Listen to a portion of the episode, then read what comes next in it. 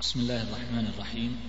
الحمد لله رب العالمين والصلاة والسلام على أشرف الأنبياء والمرسلين نبينا محمد وعلى آله وصحبه أجمعين. اللهم إني أبرأ من الثقة إلا بك ومن الأمل إلا فيك ومن التسليم إلا لك ومن التفويض إلا إليك ومن التوكل إلا عليك ومن الطلب إلا منك ومن الرضا إلا عنك ومن الذل إلا في طاعتك ومن الصبر إلا على بابك. اللهم تتابع برك واتصل خيرك وعظم رفتك وتناهى إحسانك وصدق وعدك وبر قسمك وعمت فواضلك وتمت نوافلك ولم تسبق حاجة إلا قضيتها. وتكفلت بقضائها فاختم ذلك كله بالرضا والمغفرة إنك أهل ذلك والقادر عليه. أما بعد أيها الإخوان فالسلام عليكم ورحمة الله وبركاته. إخوتي وأحبتي لعل من المناسب أن نتحدث عن عبادة السلف رضي الله تعالى عنهم وأرضاهم في مثل هذه الأيام وذلك لثلاثة أسباب. الأول ما نحتاج إليه لشحذ الهمم من أجل التقوي على طاعة الله تبارك وتعالى وانطلاق النفوس من آثارها والتخلي عن الركون إلى الدعة والكسل والخمول الذي يقعدنا ويثبطنا عن طاعة الله جل جلاله. فنحن في هذه الأيام نستقبل شهر رمضان ولعل من توفيق الله عز وجل أن وفقنا لأن نجتمع في هذا المكان لنتحدث قبل دخوله بوصايا. نتذاكر بها أذكر بها نفسي اولا وأذكر بها إخواني ثانيا. فنحن جميعا بحاجة إلى هذا التذكير. من الخطأ أيها الإخوان أن يدخل الشهر ونحن في غمرة الغفلة.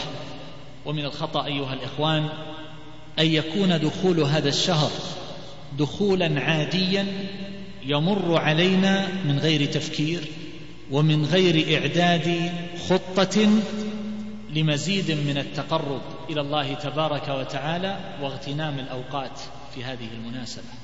هذا تقصير ليس بعده تقصير. يحتاج الإنسان أن يقف مع نفسه لينظر كيف يستقبل هذا الشهر. وبأي شيء ستتصرم عليه ساعاته وأيامه. فهو كما تعلمون بمجرد ما يدخل عما قليل تنقضي أوقاته ثم ينتصف وبعد ذلك يتلاشى في عملية مكرورة لربما يتأسى بعضنا بعد فواتها في كل مرة. ولكن هل فكرت في تصحيح حالك كيف تستقبل هذا الشهر الكريم؟ أخبرني هذا اليوم بعض الإخوان من المعلمين. سألوا تلامذتهم في المرحلة الابتدائية كيف تستقبلون هذا الشهر؟ فقال بعضهم إن أبي قد أصلح الدش. وقال الآخر رمضان شهر ممتع لكثرة البرامج الجذابة فيه. وقال الآخر هو شهر ليس كالشهور لأننا نسهر في الليل وننام في النهار ولم يجب واحد منهم بشيء آخر مما يتعلق بالإعداد للعمل الصالح. كان هؤلاء التلاميذ يصورون حالهم ويصورون بيئتهم وينشأ ناشئ الفتيان فينا على ما كان عوده أبوه. هكذا أيها الإخوان يستقبل هذا الشهر. وإذا أردتم مصداق ذلك فسرح طرفك يمنة ويسره في الأسواق بجميع أنواعها. أسواق المطعومات وأسواق الأواني وأسواق الأثاث وأسواق الآلات وجميع السلع. أنا لا أفهم أمرين اثنين أولهما ما علاقة هذا الشهر بالفكاهة واللهو والعبث والغفلة الضاربة ما علاقة هذا الشهر بهذه الأمور؟ هل هو شهر برامج وفوازير؟ ما علاقة البرامج والفوازير والقنوات الفضائية العابثة بهذا الشهر الكريم أيها الإخوان؟ ما هو وجه الارتباط بين هذا وهذا؟ هذا شهر القرآن وشهر الصيام وشهر العبادة. فما شأن أهل الغفلة؟ والأمر الآخر الذي لا أعرف له جوابا هو ما علاقة هذا الشهر بكثرة الأكل والتجول في الأسواق واللهو ونصب الخيام قبل دخوله بليلة أو ليلتين تقضى فيها الساعات الطوال من ساعات ليله في عبث وغفلة يترفع عنها من عرف ما ينتظره من الموت والدار الآخرة.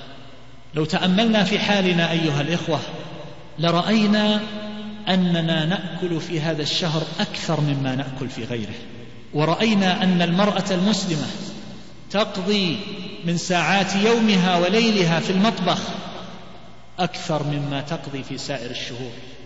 مع أنه شهر الصوم.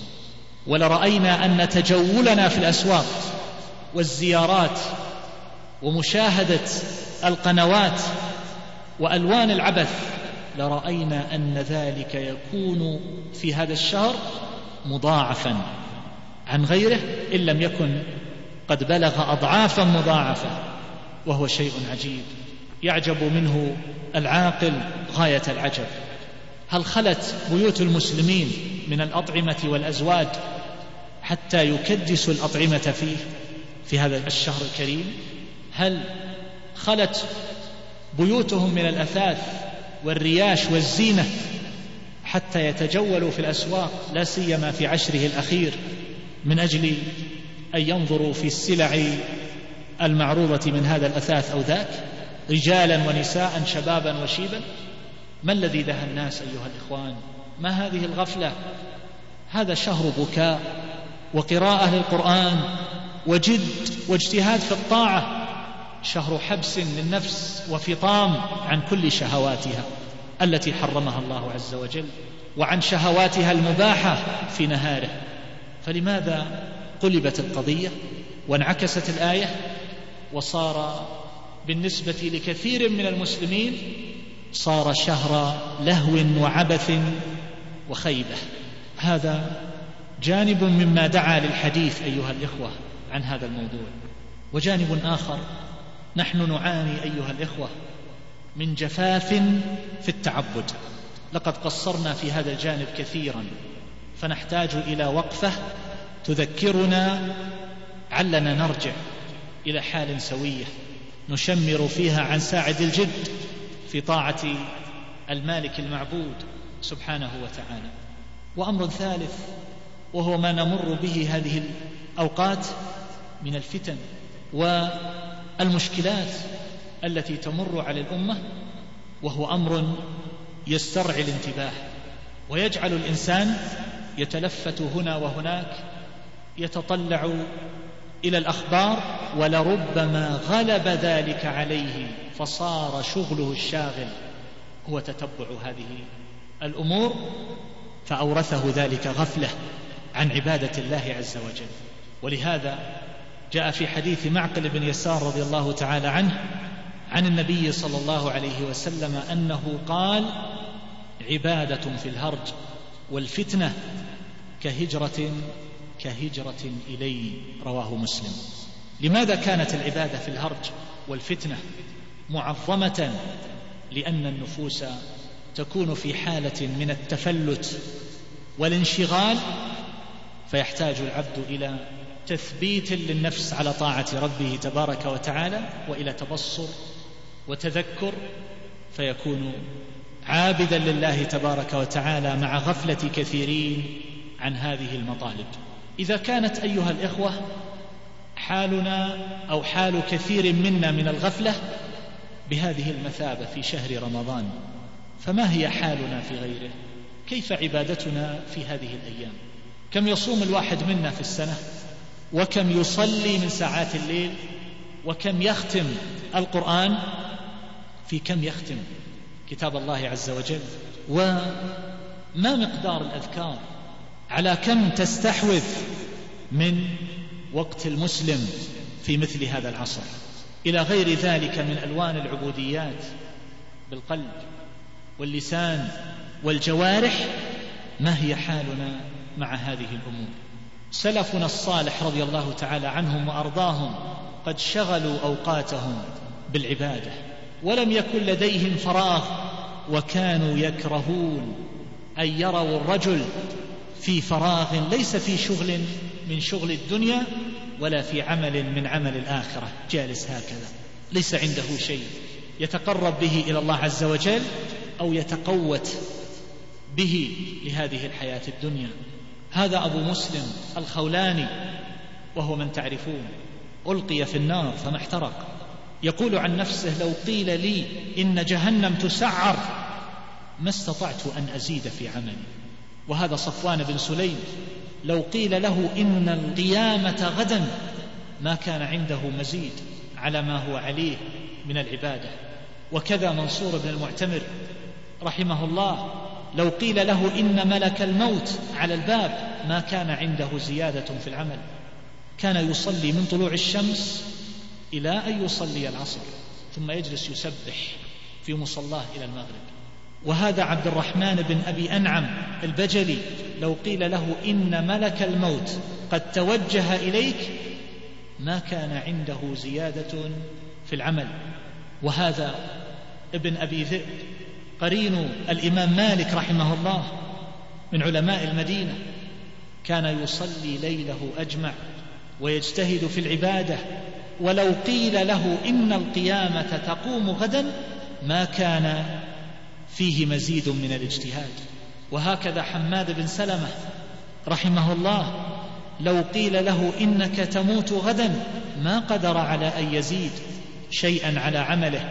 يقول الذهبي رحمه الله معلقا على ذلك يقول كانت أوقاته معمورة بالتعبد والأوراد.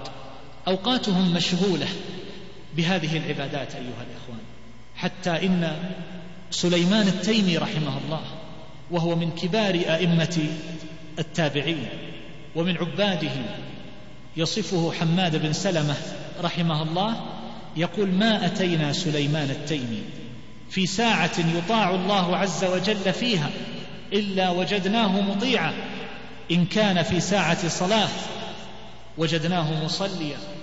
وإن لم تكن ساعة صلاة وجدناه إما متوضئا أو عائدا أو مشيعا لجنازة أو قاعدا في المسجد. قال فكنا نرى أنه لا يحسن يعصي الله عز وجل. وقد تعتذر أيها الأخ المسلم بكثرة الأشغال وكثرة الصوارف وهو وهم كبير نعيش فيه يسيطر على حياتنا ويشغلنا عن معالي الأمور الحقيقية.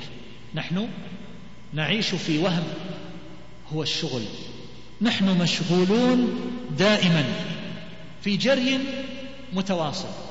إذا نظرنا إلى حالنا مع صلة الأرحام نجد أننا نقصر كثيرا. السبب؟ الشغل. مشغولون. مع أن القضية لا تكلفنا شيئا. لو أن الإنسان وضع في جيبه بطاقة كتب فيها أسماء الأقربين من ذوي الرحم.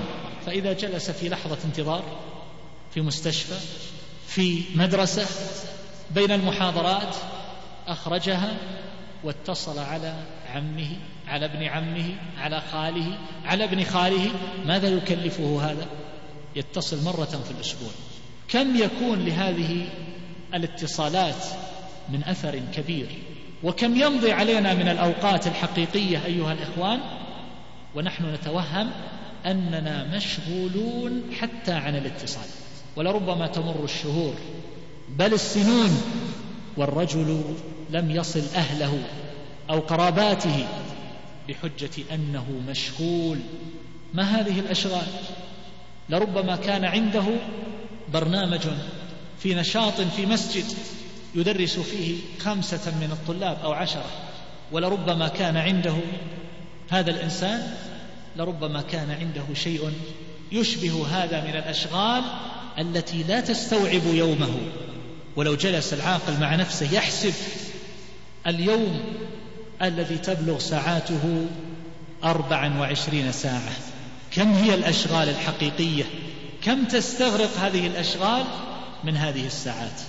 أربع ساعات؟ خمس ساعات؟ لربما سألت الشاب قلت له لماذا؟ لا تصل قرابتك. ولماذا لا تفعل كذا؟ ولماذا لا تقرأ القرآن؟ ولماذا؟ قال أنا مشغول. أنا مشغول أحضر دورة علمية. ولربما أنا ملتزم بحلقة فيها حفظ. كم تستغرق عليك هذه الدورة العلمية؟ وكم تستغرق عليك هذه البرامج في الحفظ؟ حفظ القرآن أو حفظ غيره. كم تستغرق؟ ساعتين أو ثلاث أو أربع؟ فما فعلت العشرون ساعة أيها الإخوان؟ أين ذهبت؟ الدراسة. كم تستغرق عليك الدراسة حقيقة؟ كم تقرأ؟ كم تراجع؟ وأين باقي اليوم؟ أين باقي الساعات؟ لكنه وهم كبير. جعلك تشعر أن الأربع والعشرين ساعة مستغرقة مستوعبة بهذه الأشغال. بينما لو نظرت حقيقة لوجدت أنك تضيع كثيرا وتفرط كثيرا في عامة ساعات يومك وليلتك. النبي صلى الله عليه وسلم ألم يكن مشغولا؟ ألم يكن هو الزوج والمدبر لشؤون الأمة والمربي والقائد والمرتب للجيوش؟ ألم يكن رسول الله صلى الله عليه وسلم هو الرجل الأول في المجتمع المدني؟ بلى كان كذلك عليه الصلاة والسلام فكيف كانت عبادته؟ هذا عوف بن مالك الأشجعي رضي الله عنه يصف صلاة رسول الله صلى الله عليه وسلم حتى قال فاستفتح البقرة فلا يمر بآية رحمة إلا وقف فسأل ولا يمر بآية عذاب إلا وقف فتعوذ ثم ركع فمكث راكعا قدر قيامه ويقول في ركوعه سبحان ذي الجبروت والملكوت والكبرياء والعظمة. ثم سجد بقدر ركوعه. يقول في سجوده سبحان ذي الجبروت والملكوت والكبرياء والعظمة. ثم قرأ آل عمران ثم سورة يفعل مثل ذلك. هذه الصلاة الطويلة كم تستغرق من ساعة؟ وهذه عائشة كما أخرج مسلم في صحيحه تصف صلاة رسول الله صلى الله عليه وسلم. تقول كان يصلي فيما بين صلاة العشاء الآخرة إلى أن يتصدع الفجر إحدى عشرة ركعة. يسلم بين كل ثنتين ويوتر بواحدة ويمكث في سجوده بقدر ما يقرأ أحدكم خمسين آية. خمسين آية. فإذا سكت المؤذن الأول لصلاة الفجر قام فركع ركعتين خفيفتين ثم اضطجع على شقه الأيمن حتى يأتيه المؤذن. وتقول بأن النبي صلى الله عليه وسلم كان يقوم من الليل حتى تتفطر قدماه. فقالت له مرة لم تصنع هذا يا رسول الله؟ وقد غفر الله لك ما تقدم من ذنبك وما تأخر. قال أفلا أحب أن أكون عبدا شكورا؟ فما شأن أهل الذنوب أيها الإخوان؟ ما شأن المقصرين الذين ينتهكون ما حرم الله عز وجل ويتركون بعض ما أمر الله جل جلاله به. هذا رسول الله صلى الله عليه وسلم غفر له ما تقدم من ذنبه ومع ذلك كان يقوم كان يقوم الليل حتى تتفطر قدماه. وتقول أيضا في وصف عبادته إذا دخلت العشر.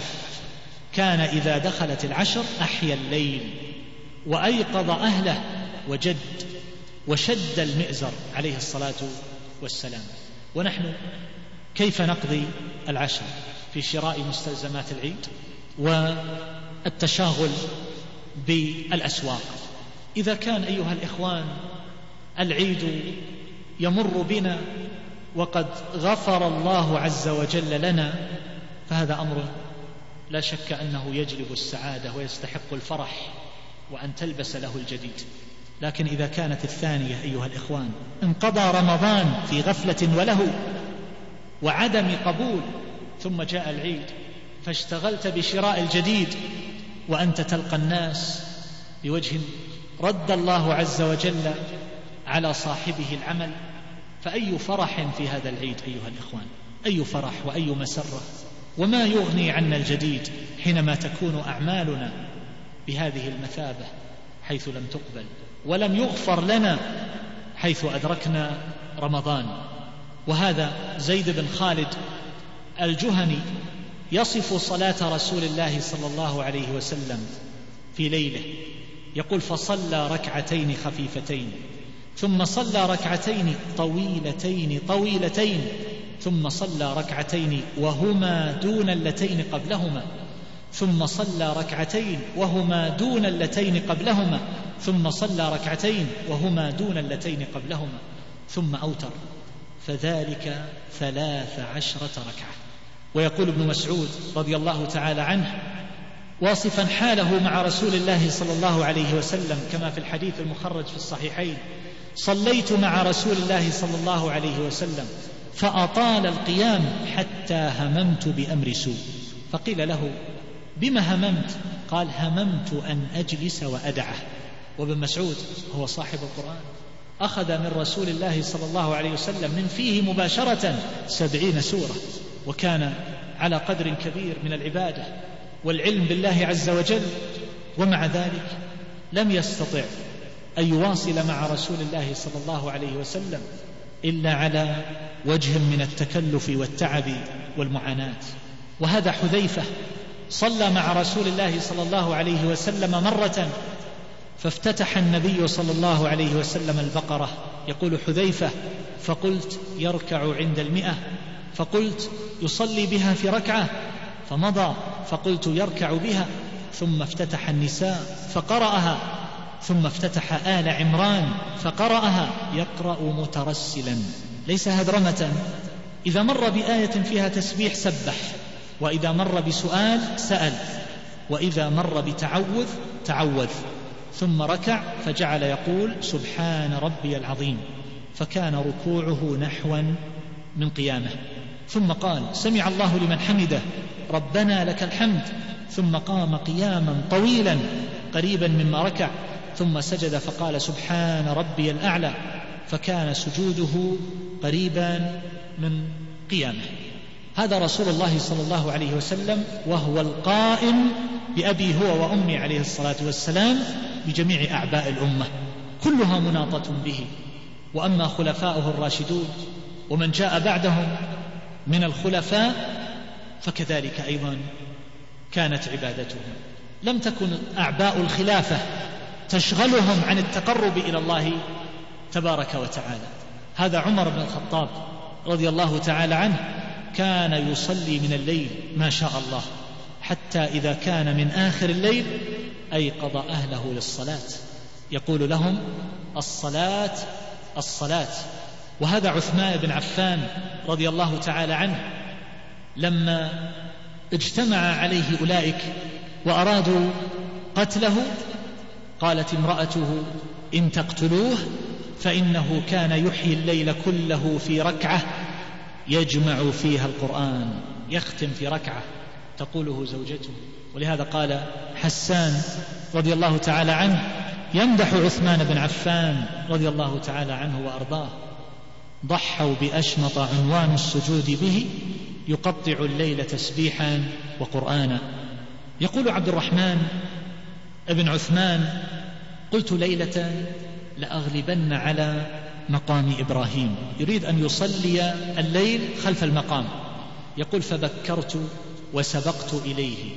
فقمت أصلي فإذا برجل يضع يده على ظهري قال فإذا هو عثمان بن عفان رضي الله تعالى عنه في أيام خلافته.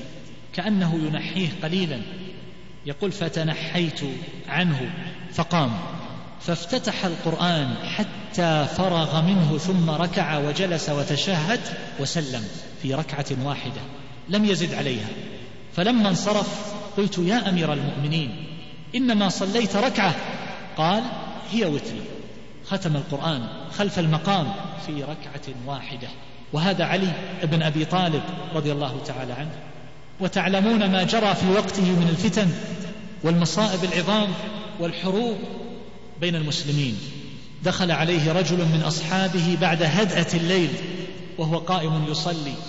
فقال يا أمير المؤمنين صوم بالنهار وسهر بالليل وتعب فيما بين ذلك.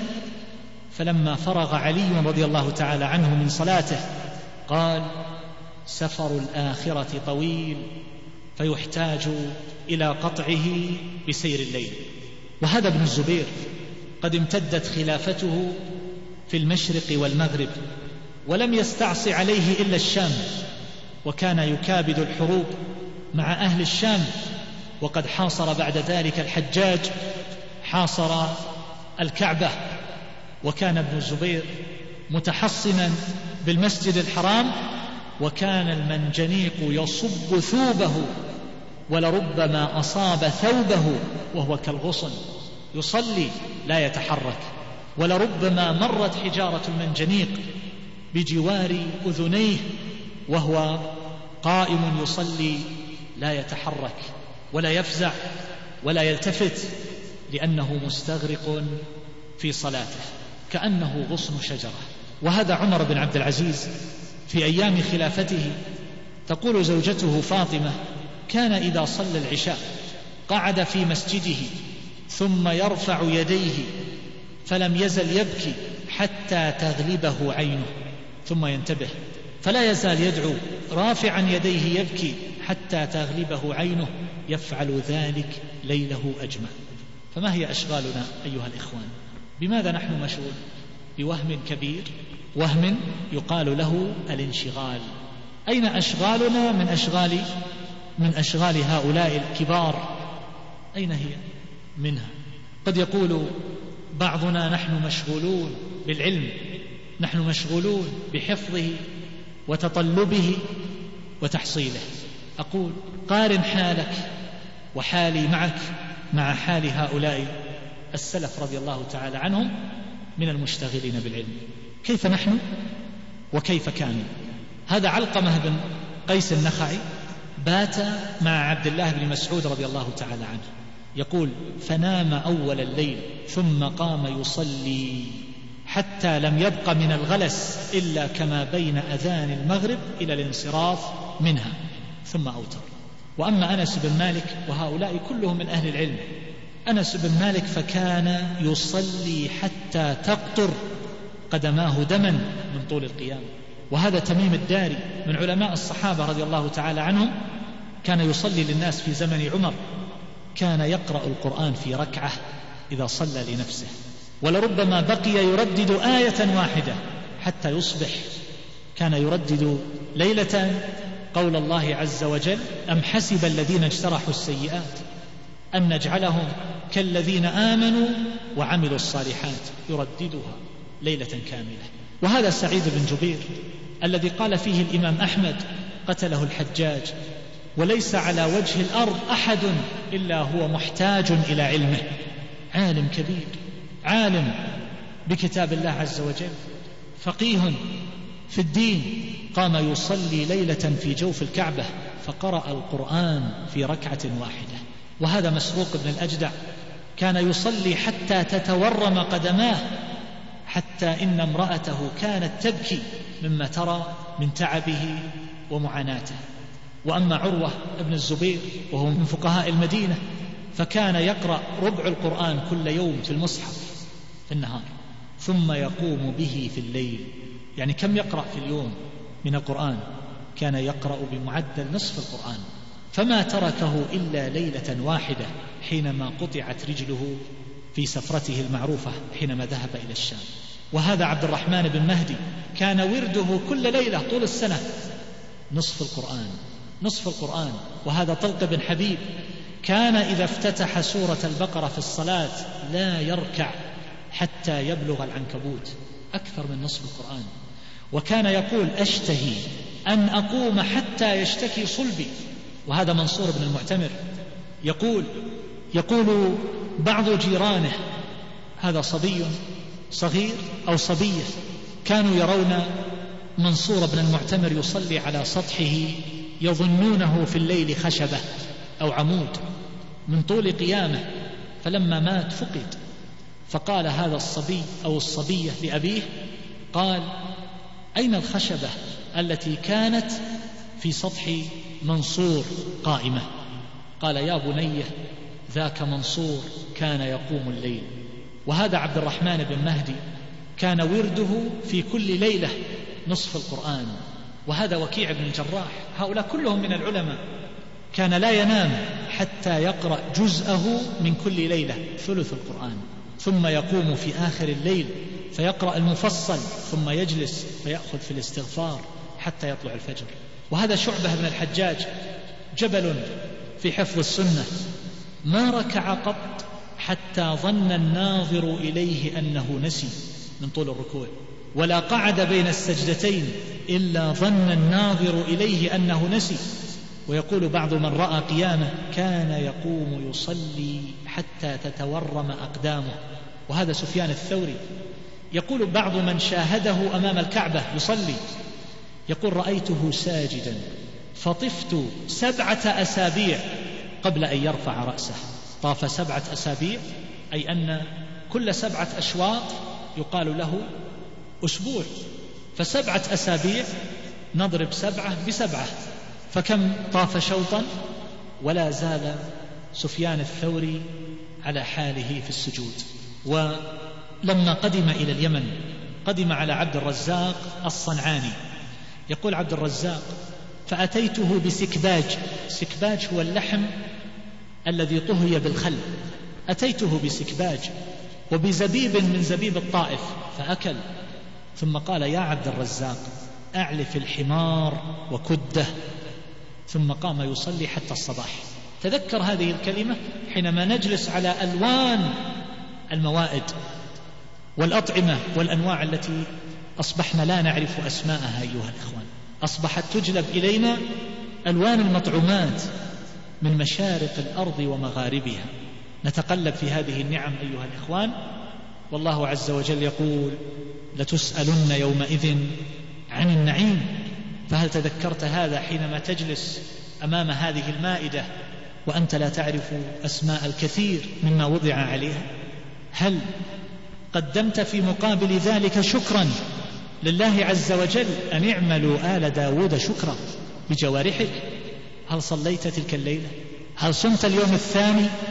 أم أننا في أحسن أحوالنا نحمد الله عز وجل بلساننا فقط مع غفلة كبيرة في قلوبنا وفي واقعنا. سفيان الثوري رحمه الله جلس مع أصحابه مرة فصار يسألهم رجلا رجلا عن عملهم بالليل. ماذا تعملون في ليلكم؟ فأخبروه جميعا. ثم سكت. فقالوا له يا أبا عبد الله قد سألتنا فأخبرناك فأخبرنا كيف تصنع.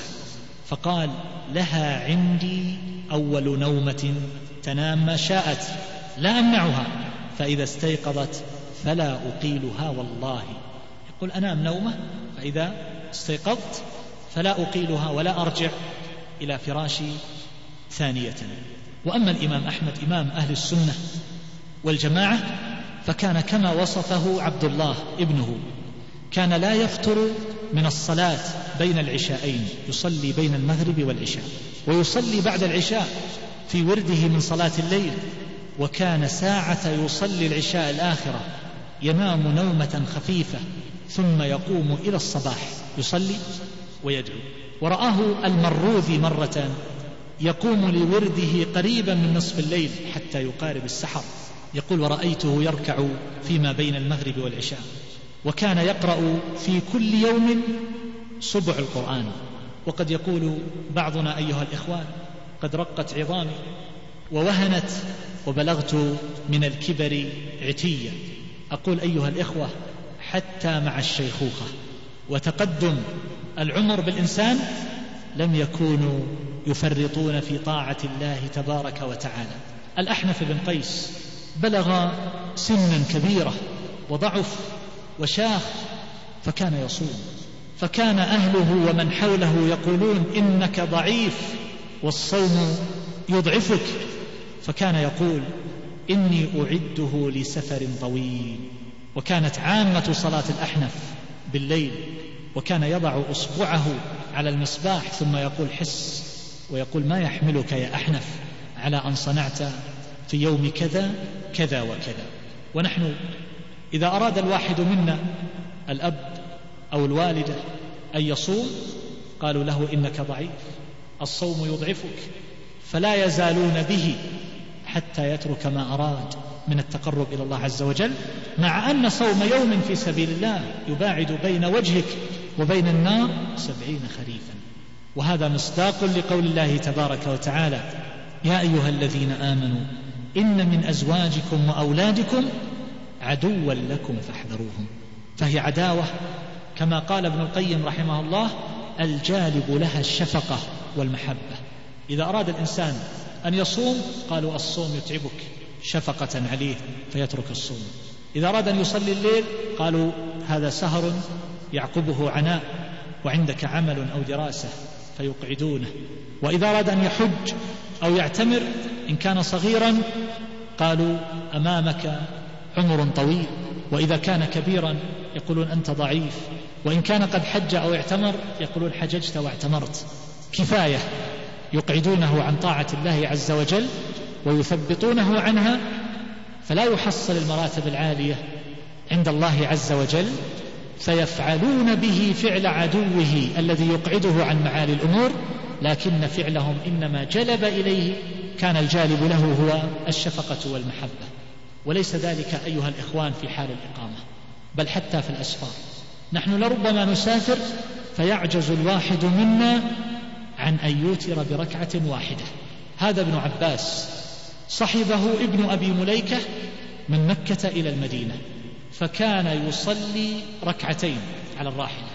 فإذا نزل قام شطر الليل ويرتل القرآن حرفا حرفا ويكثر في ذلك من النشيج من النشيج والنحيب وكان بعضهم يقسم الليل على ثلاثة أقسام.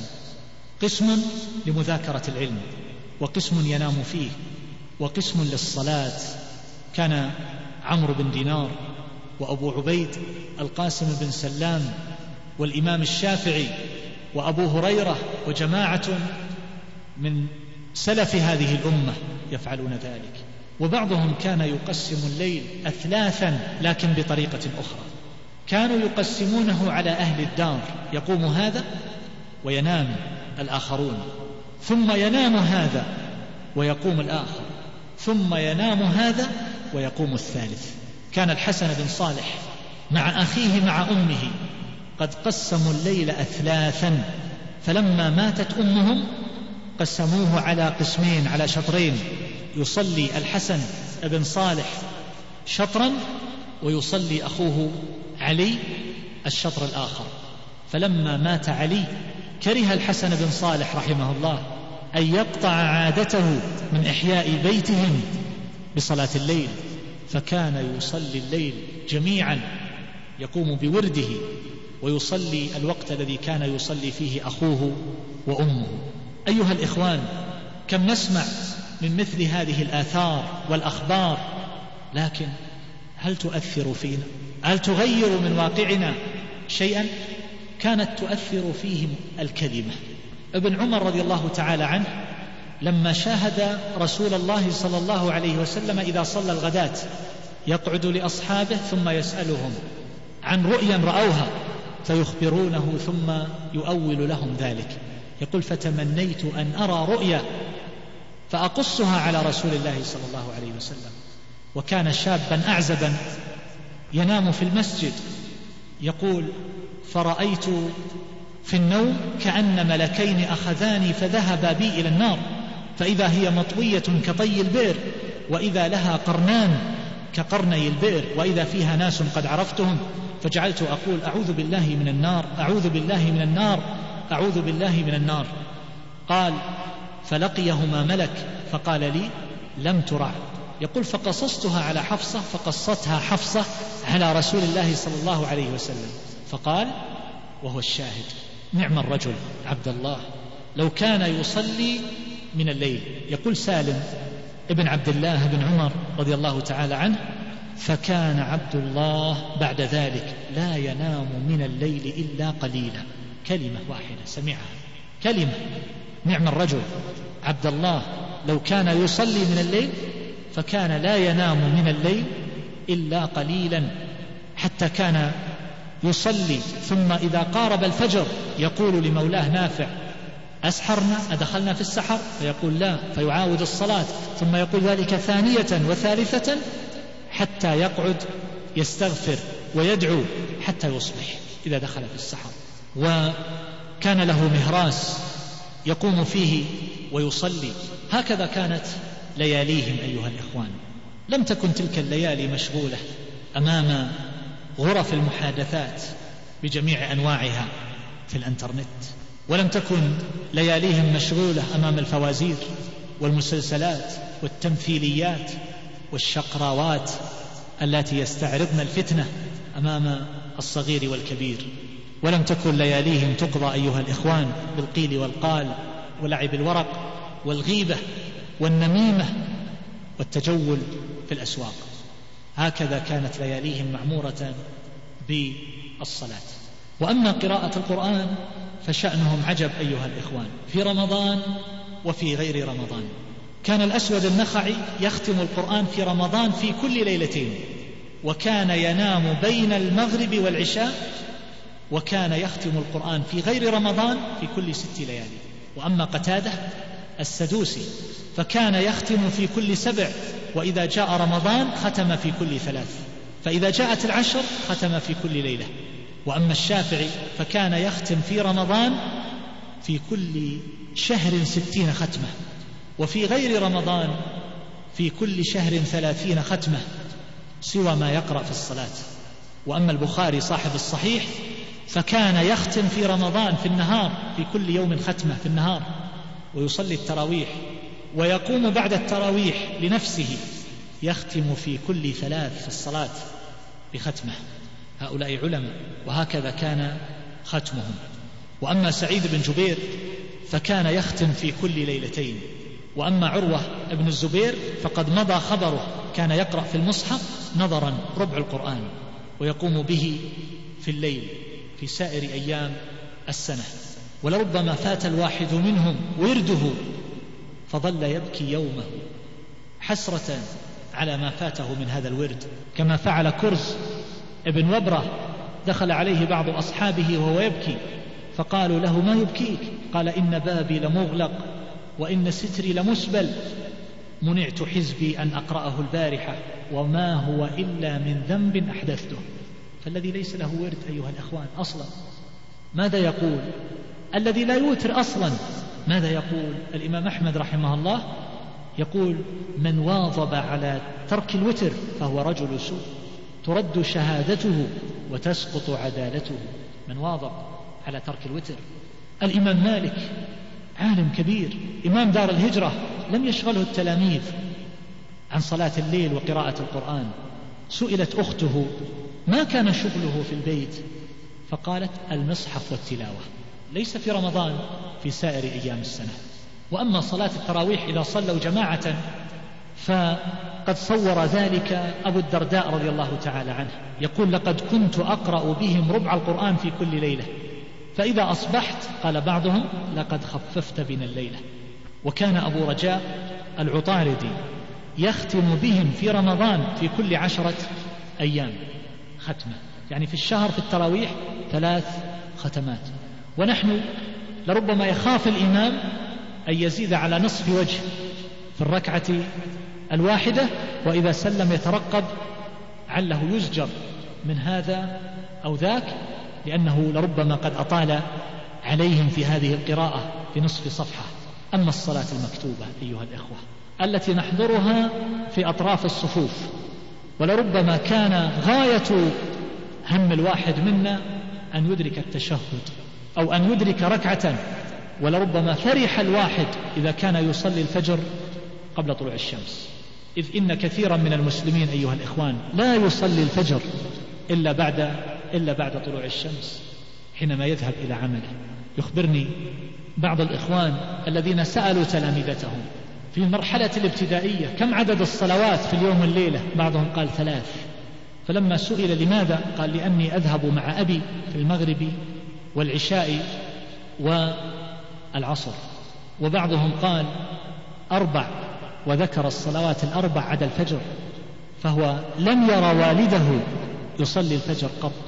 ومن العجائب والغرائب أيها الإخوة في رمضان أن الإمام إذا كان قد اعتاد أن يقرأ سورة السجدة وسورة الدهر في يوم الجمعة وصلى بعض من لا عهد له بصلاة الفجر لربما قامت قيامتهم من هذا التطويل مع أنه يقرأ طوال السنة بهاتين السورتين في فجر يوم الجمعة. كيف كانت محافظتهم على الصلاة المكتوبة أيها الإخوان؟ لما طعن عمر بن الخطاب رضي الله تعالى عنه وأغمي عليه دخل المسور بن مخرمة رحمه الله وسأل عنه فقالوا كما ترى فقال أيقظوه بالصلاة يحركونه يكلمونه لا يرد عليهم. لكثرة ما نزف من الدماء. فماذا قال له المسور ابن مخرمة؟ قال له يا أمير المؤمنين الصلاة. ففزع عمر وأفاق وقال ها الله إذن ولا حق في الإسلام لمن ترك الصلاة فصلى وإن جرحه ليثعب دما. ما استطاعوا أن يوقظوه وأن ينبهوه إلا بالصلاة لشدة حرصه عليها. وهذا عدي بن حاتم رضي الله تعالى عنه. يقول ما جاء وقت صلاة قط إلا وقد أخذت لها أهبتها وما جاء إلا وأنا إليها بالأشواق. وكان يقول ما أقيمت الصلاة منذ أسلمت إلا وأنا على وضوء ما أقيمت إلا وهو متوضئ وما دخل وقتها إلا وهو مشتاق إليها وقد تأهب لها وهو وهو في المسجد. وهذا سعيد بن المسيب رحمه الله كان يقول ما أذن المؤذن منذ ثلاثين سنة إلا وأنا في المسجد. بعض المؤذنين لربما يؤذن ثم يخرج ليستمتع أو يقضي بعض أشغاله بزعمه ثم يرجع لأنه يستخسر هذا الوقت أن يقضيه بالمسجد. ولربما الواحد منا إذا غلط في يوم فدخل المسجد وهو يظن أنه قد أذن ثم فوجئ أنه لم يؤذن فأكلته الحسرة والندامة. على هذا الخطأ وبدأ يفكر كيف يستدرك هذه الغلطة هل يخرج؟ ثم بعد ذلك يقضي بعض شغله أو يقطع بعض الطريق. إلى هذا الحد صارت حالنا أيها الإخوان. منذ ثلاثين سنة ما أذن المؤذن إلا وأنا في المسجد. كم مرة أذن المؤذن وأنت في المسجد؟ في عمرك جميعا. كم مرة أذن المؤذن وأنت في المسجد؟ وكان يقول ما فاتتني التكبيرة الأولى منذ خمسين سنة وما نظرت في قفا رجل في الصلاة منذ خمسين سنة. خمسين سنة. معناها أنه يصلي في الصف الأول. فهل مر علينا أيها الإخوان يوم واحد ونحن ندرك التكبيرة الأولى مع الإمام في الفروض الخمسة؟ هل مر علينا يوم واحد؟ وهل حاولنا أن نربي أنفسنا على ذلك؟ كم يؤذن المؤذن وتقام الصلاة ولربما الواحد منا يتشاغل بإصلاح شيء تافه في داره. لربما لعبة وملهات للصبي. والمؤذن يؤذن والناس يصلون ثم تنقضي الصلاة وهو لا زال في هذا الشغل العابث. هذا عامر ابن عبد الله بن الزبير سمع المؤذن وهو في مرض الموت يؤذن لصلاة المغرب. فقال خذوا بيدي. فقالوا إنك عليل. قال أسمع داعي الله فلا أجيب. فأخذوا بيده فدخل مع الإمام في صلاة المغرب فركع الركعة الأولى ثم سقط. مات وهو يصلي. واليوم لربما الإنسان أصابه شيء يسير فترك الصلاة في المسجد أسبوعين أو أكثر. عملية بسيطة في العين سحب المياه الزرقاء أو البيضاء. يجلس الإنسان لربما أسبوعين لا يصلي مع الجماعة في المسجد. أي زهد أيها الإخوان في الطاعة. أقول أيها الإخوة هكذا كانت حالهم. فما هي؟ فما هي حالنا هكذا كانت عبادتهم.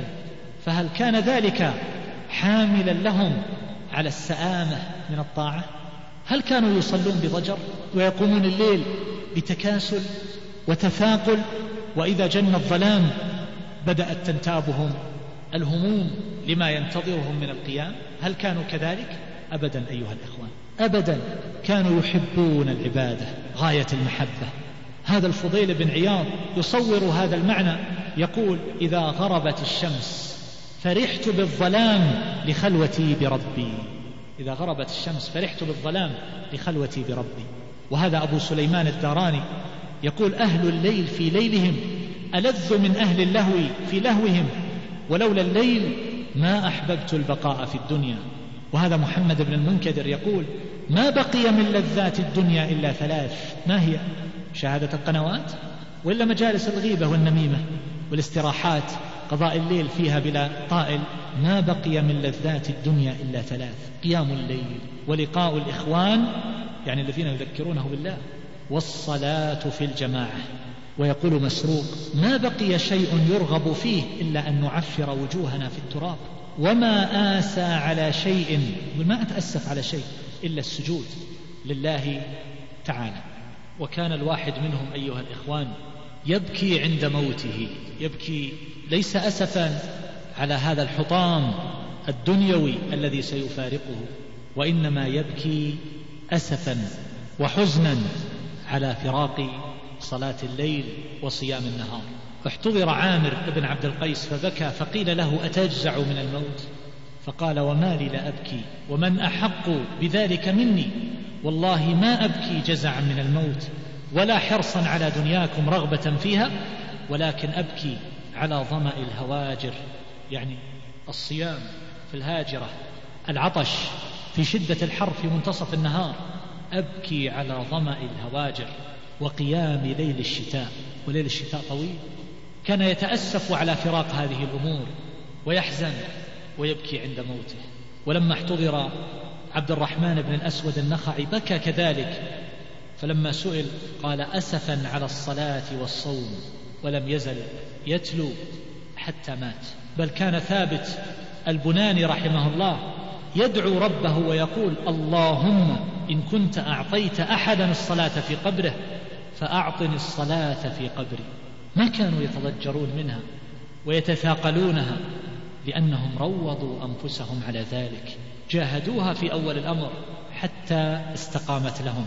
ولهذا يقول ثابت البناني نفسه كابدت الصلاة عشرين سنة وتنعمت بها عشرين سنة.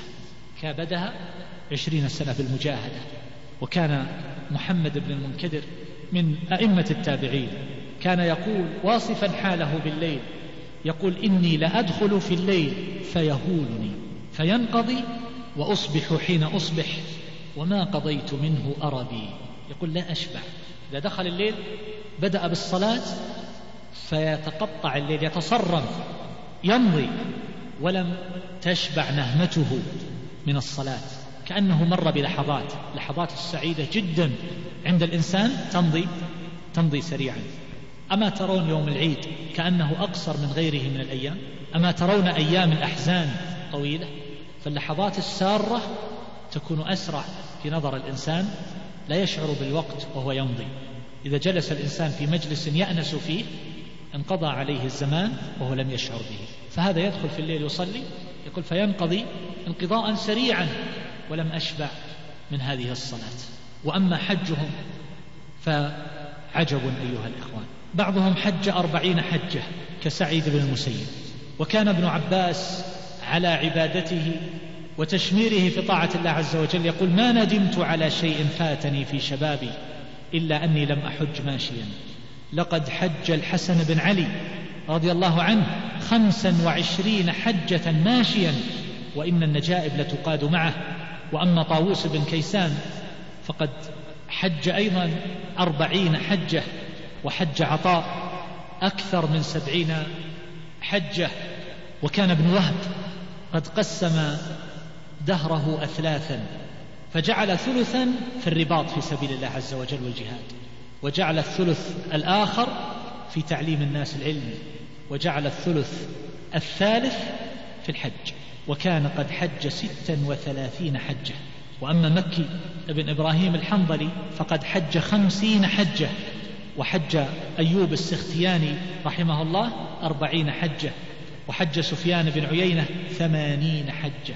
يقول شهدت ثمانين موقفا يعني عرفة. ثمانين. والواحد منا إذا حج حجة أو حجتين تكاثر ذلك وتكاثر من حوله ذلك منه. ولربما نردد عبارات كلنا نسمعها لتثبيط أنفسنا وتثبيط غيرنا عن هذه العبادة. وهذا عيسى ابن يونس غزا خمسا وأربعين غزوة وحج خمسا وأربعين حجة. وهذا عمارة بن زاذان حج سبعا وخمسين حجة وحج أبو عمرو العدني سبعا وسبعين سبعا وسبعين حجة. فكم حجة حججتها؟ كم حجة حججتها؟ ومع هذا العمل الكثير أيها الإخوة هل ترهلوا؟ هل أدلوا على الله عز وجل بعملهم ورأوا أنهم قدموا الكثير؟ وأن الجنة ضمان من الله عز وجل لهم وجلسوا على بابها يحكمون فلان فاجر وفلان مبتدع وفلان زنديق وفلان ضال وفلان كأنهم على باب الجنة. هل فعلوا ذلك؟ الجواب لا أيها الإخوان. كانوا في غاية الخوف من الله تبارك وتعالى. كان الواحد منهم إذا تبع الجنازة بكى. حتى إن ثابت البناني يصور حالهم عند الجنائز يقول كنا نتبع الجنازة فما نرى إلا متقنعا باكيا. غطي وجهه يبكي. أو متقنعا متفكرا. وكان الأعمش يقول إن كنا لنشهد الجنازة فلا ندري من نعزي من حزن القوم. اليوم تجد الناس في المقبرة يدخن ويتحدث لربما عن العقارات ويقول بعض الطرائف والنكت ولا يرى الموت لا يرى الموت واعظا. وكان يحيى ابن أبي كثير رحمه الله إذا حضر جنازة لم يتعشى تلك الليلة ولا يقدر أحد أن يكلمه لما فيه من الحزن. بل كان سفيان الثوري رحمه الله إذا ذكر الموت لم ينتفع به أياما وكان إذا ذكر عنده الموت يكون في غاية الوجل وإذا سئل عن شيء يقول لا أدري لا أدري فما يجيب. ولما أراد عبد الله بن رواحة رضي الله تعالى عنه الخروج إلى مؤتة من أرض الشام وجاءه أصحابه يودعونه فبكى فقالوا له ما يبكيك؟ الخوف الجزع قال أما والله ما لي حب الدنيا ولا صبابة لكم ولكني سمعت رسول الله صلى الله عليه وسلم قرأ هذه الآية وإن منكم إلا واردها فقد علمت أني وارد النار ولا أدري كيف الصدر بعد الورود. لاحظ هو من أصحاب رسول الله صلى الله عليه وسلم. وقد خرج وهو أحد القادة الثلاثة. خرج غازيا في سبيل الله صلى الله عليه وسلم وعقد لهم هذا اللواء. أشرف من وطأ على الأرض رسول الله صلى الله عليه وسلم. ومع ذلك يبكي ويقول لا أدري إذا وردت النار هل أخرج منها ولا ما أخرج. يقوله في موقف عظيم في الخروج للغزو في سبيل الله عز وجل. وكان ابن عمر إذا قرأ قوله تعالى ألم يأن للذين آمنوا أن تخشع قلوبهم إلى ذكر الله يبكي ويغلبه البكاء وكان إذا لربما شرب ماء باردا فبكى واشتد بكاؤه فقيل له ما يبكيك؟ لاحظ يتفطنون لمعان لا نتفطن لها ما يبكيك عند شرب الماء البارد؟ فقال ذكرت آية في كتاب الله عز وجل وحيل بينهم وبين ما يشتهون. فعرفت أن أهل النار لا يشتهون شيئا شهوتهم لا يشتهون شيئا كما يشتهون الماء البارد.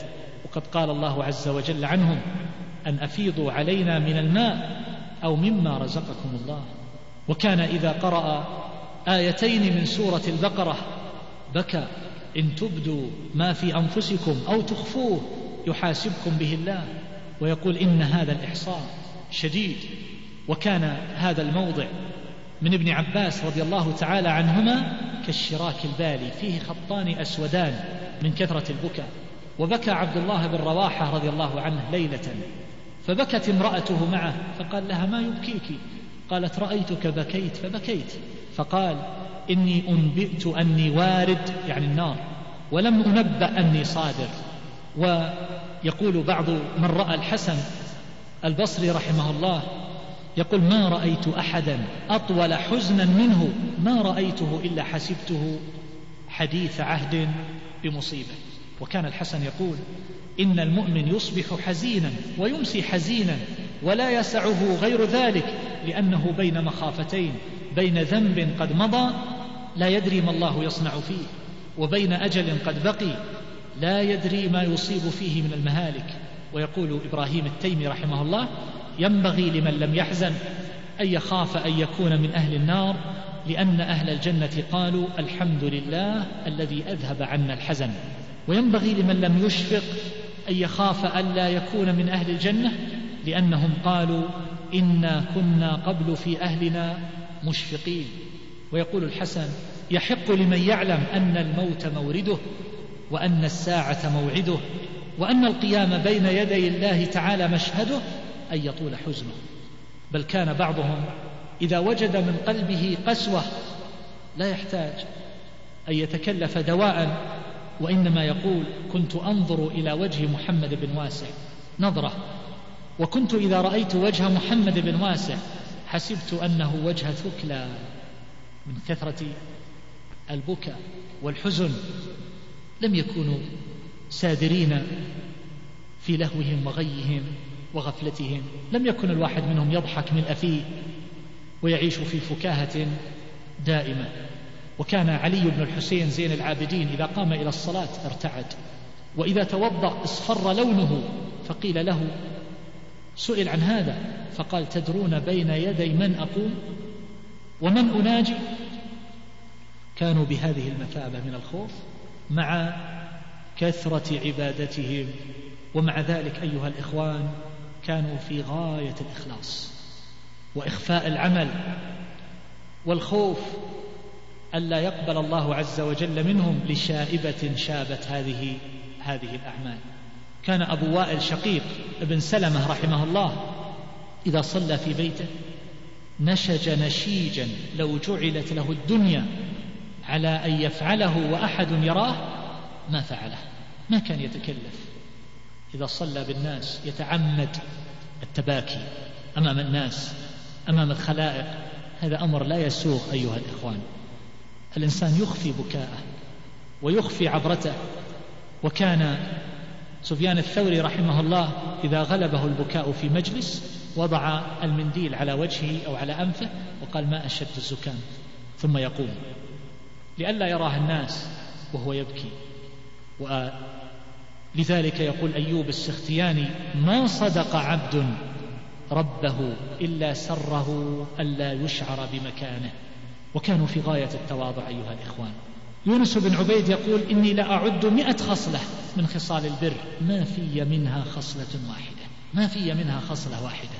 مع هذه العبادة مع هذا الإخلاص مع هذا التشمير والاجتهاد يقول ما في منها خصلة مئة خصلة.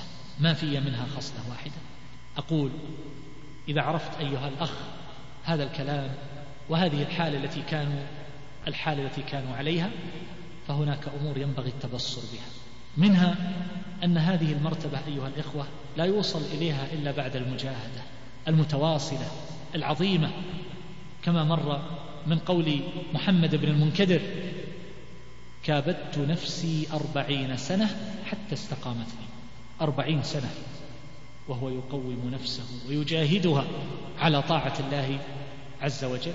وقول ثابت البناني كابدت الصلاة عشرين سنة فاستمتعت بها عشرين سنة.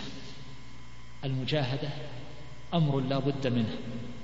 وأمر آخر لا شك أن الناس طاقات وقدرات ومنهم من يفتح عليه في صلاة الليل وقراءة القرآن ومنهم من يفتح عليه في الصيام ومنهم من يفتح عليه في غير ذلك.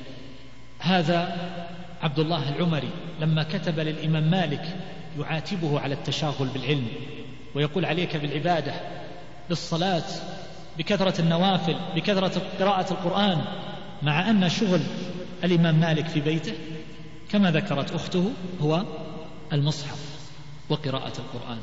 فكتب إليه الإمام مالك ردا بديعا يقول إن الله قسم الأعمال كما قسم الأرزاق.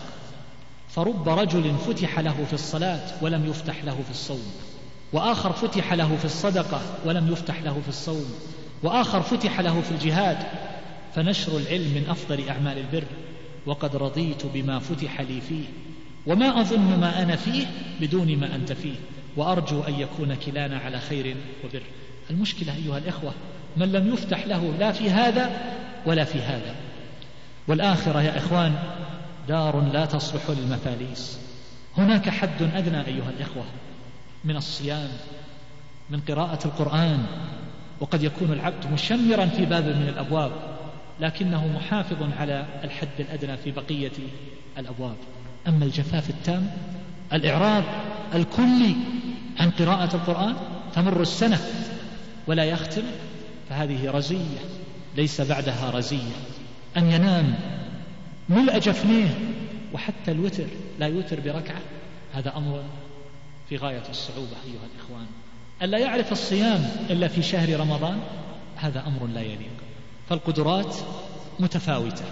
عبد الله بن مسعود رضي الله تعالى عنه أنكر عليه أصحابه قلة الصيام.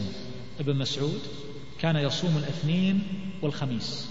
كان يصوم الاثنين والخميس والأيام البيض. فقالوا له صومك قليل. فأقرهم على أن هذا فعلا قليل. لكنه اعتذر بعذر. قال إني أخاف أن يضعفني عن القراءة. والقراءة أحب إلي من الصلاة. لاحظ البديل. القراءة أحب إلي من الصيام. وفي رواية إني أختار الصلاة على الصوم فإذا صمت ضعفت عن الصلاة. وجاء من حديث عائشة رضي الله تعالى عنها أن النبي صلى الله عليه وسلم دخل عليها وعندها امرأة فقال من هذه؟ قالوا امرأة لا تنام تصلي. قال عليكم من العمل بما تطيقون. فوالله لا يمل الله حتى تملوا. وكان أحب الدين إليه صلى الله عليه وسلم ما دام عليه صاحبه. هذه لفتة أخرى وهي أن الإنسان يتحمل من العمل ما لا يطيق. لأن من مقاصد الشارع بتعبدنا بهذه الشريعة كما قال الشاطبي رحمه الله هو الدوام على العبادة. أن نتكلف من العمل شيئا لا يوصلنا إلى حد السآمة والضجر والانقطاع وهذا الذي يحصل دائما. يتحمس الإنسان ثم بعد ذلك يصلي إحدى عشرة ركعة. يصلي ليلا طويلا ولا عهد له بالقيام. ثم بعد ذلك يصلي ليلة أو ليلتين ثم ينقطع عن الصلاة. بل ينام حتى عن الوتر بل ربما نام عن صلاة الفجر. فينبغي للإنسان أن يتحمل من العمل قدرا يطيقه ويستمر على ذلك ثم يتدرج بعده. أما التكلف الذي يفضي إلى حد حمل النفس على ما لا تطيق فهذا أمر لا ينبغي ولذلك جاء من حديث أنس أن النبي صلى الله عليه وسلم دخل فإذا حبل ممدود بين ساريتين فقال ما هذا؟ الحبل. قالوا هذا حبل لزينب. تصلي. فإذا فترت تعلقت. فقال النبي صلى الله عليه وسلم لا حلوة ليصلي أحدكم نشاطه فإذا فتر فليقعد. وأمر آخر. أوجه به نفسي وأوجه به إخواني وهو أن النفس لها حالات من الإقبال والإدبار. فيغتنم الإنسان أوقات الإقبال لا سيما في مثل هذه الأيام شهر رمضان. فالنفوس تكون مقبلة على الطاعة فيتلطف الإنسان بها. وإن شهرا كاملا أيها الإخوة يصومه الناس ويقومون ليلة لهو كاف غاية الكفاية في ترويض النفس على ما تريد. فلو أن الإنسان تفطن لهذا المعنى وجعل لنفسه برنامجا متدرجا بعد رمضان لأن رمضان فرصة عظمى للتغيير لأن نغير ما في نفوسنا وأن نغير حالنا لماذا؟ لأنه ثبت عن النبي صلى الله عليه وسلم أن رمضان إذا جاء فتحت أبواب الجنة وفي رواية فتحت أبواب الرحمة فإذا فتحت أبواب الجنة وأبواب الرحمة ما الذي يحصل؟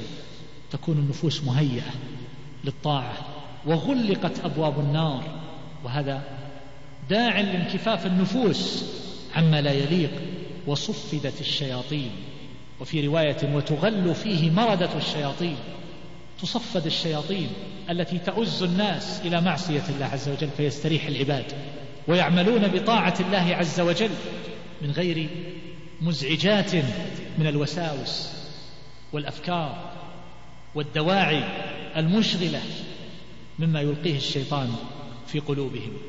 ومع الصوم أيها الإخوان تعظم الفرصة للطاعة والانكفاف عن المعصية لأن البطن إذا جاع شبعت الجوارح.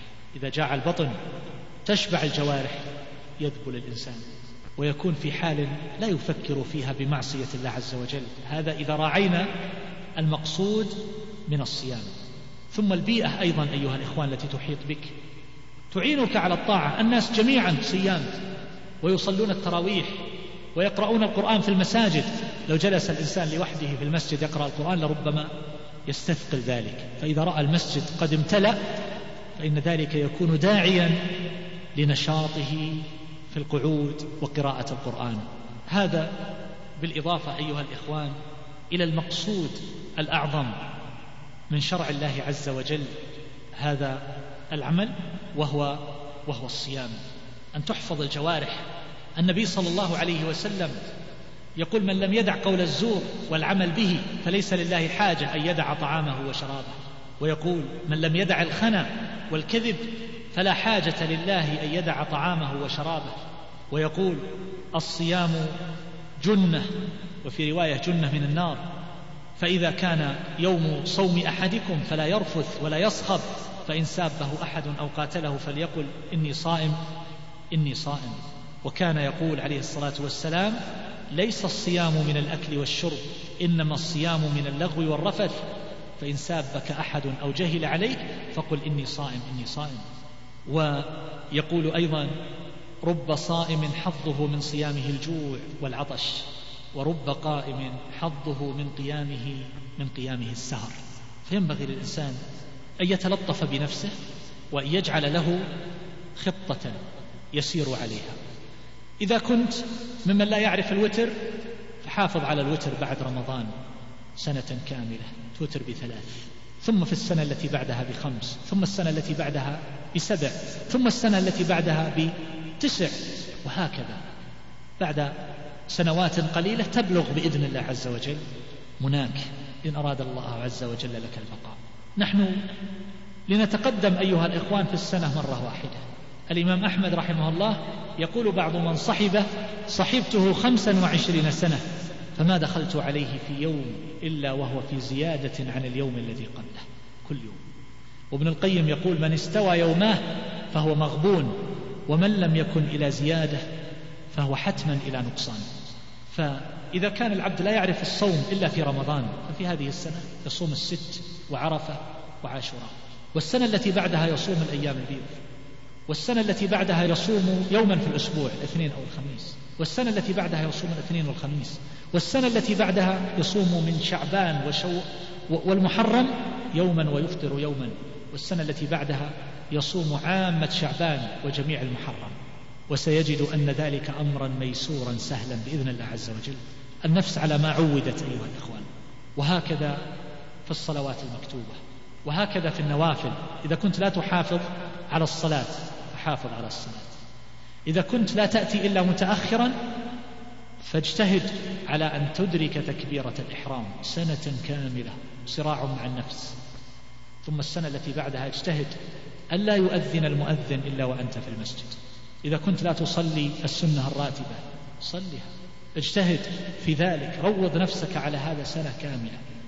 قراءة القرآن إذا كنت لا تختم في السنة اختم في هذا الشهر ختمة أو ختمتين. ثم اختم بعد رمضان في كل أربعين ليلة ختمة. ثم في السنة التي بعدها في كل خمس وثلاثين والتي بعدها في شهر والتي بعدها في خمس وعشرين ثم تجد نفسك بعد عشر سنوات قد بلغت ما تريد بإذن الله عز وجل. أما أن يبقى الإنسان على حاله كما كان قبل عشر سنوات فهذا أمر لا يليق أيها الإخوة. هذه وصايا وتوجيهات أوجهها لنفسي لأني أحوج إليها وأيضا أذاكر بها إخواني وأسأل الله عز وجل أن ينفعنا وإياكم بما نسمع وأن يجعلنا وإياكم هداة مهتدين. وأما ما يتعلق بقراءة السلف للقرآن في كل ليلة الختمة في كل ليلة أو في ليلتين فلربما يسأل عنها بعض الإخوان لأنه ليس هناك وقت للأسئلة وأظن أن كثيرا من الأوراق تسأل عنها. فأقول لم يفهموا من حديث رسول الله صلى الله عليه وسلم التحريم. لم يفقه القرآن من قرأه في أقل من ثلاث. وإنما فهموا أن ذلك يتعلق بالفقه فكان لهم ورد يتفقهون به وكان لهم ورد للقراءة والتعبد. هكذا فهموا. فلا يرد عليكم ذلك. ولا أقول اقرأوا القرآن في ليلة ولا في ليلتين ولا في ثلاث. اقرأوا القرآن في كل شهر. فلا يكون شغلك أيها الإخوان في الوقوف على بعض الأمثلة والشغب عليها فتضيع عليك الفائدة. وقد استبعدت أشياء كثيرة من أحوال السلف مما تنبع عنه الأسماع ولا يدركه كثير من السامعين. هذا وأسأل الله عز وجل أن يبارك لنا ولكم في هذا المجلس وأن يغفر لي ولكم أجمعين وأن يجعل هذا حجة لنا لا حجة علينا وأن يعيننا على ذكره وشكره وحسن عبادته وأن يصلح قلوبنا وأعمالنا. صلى الله وسلم. على محمد وآله وصحبه.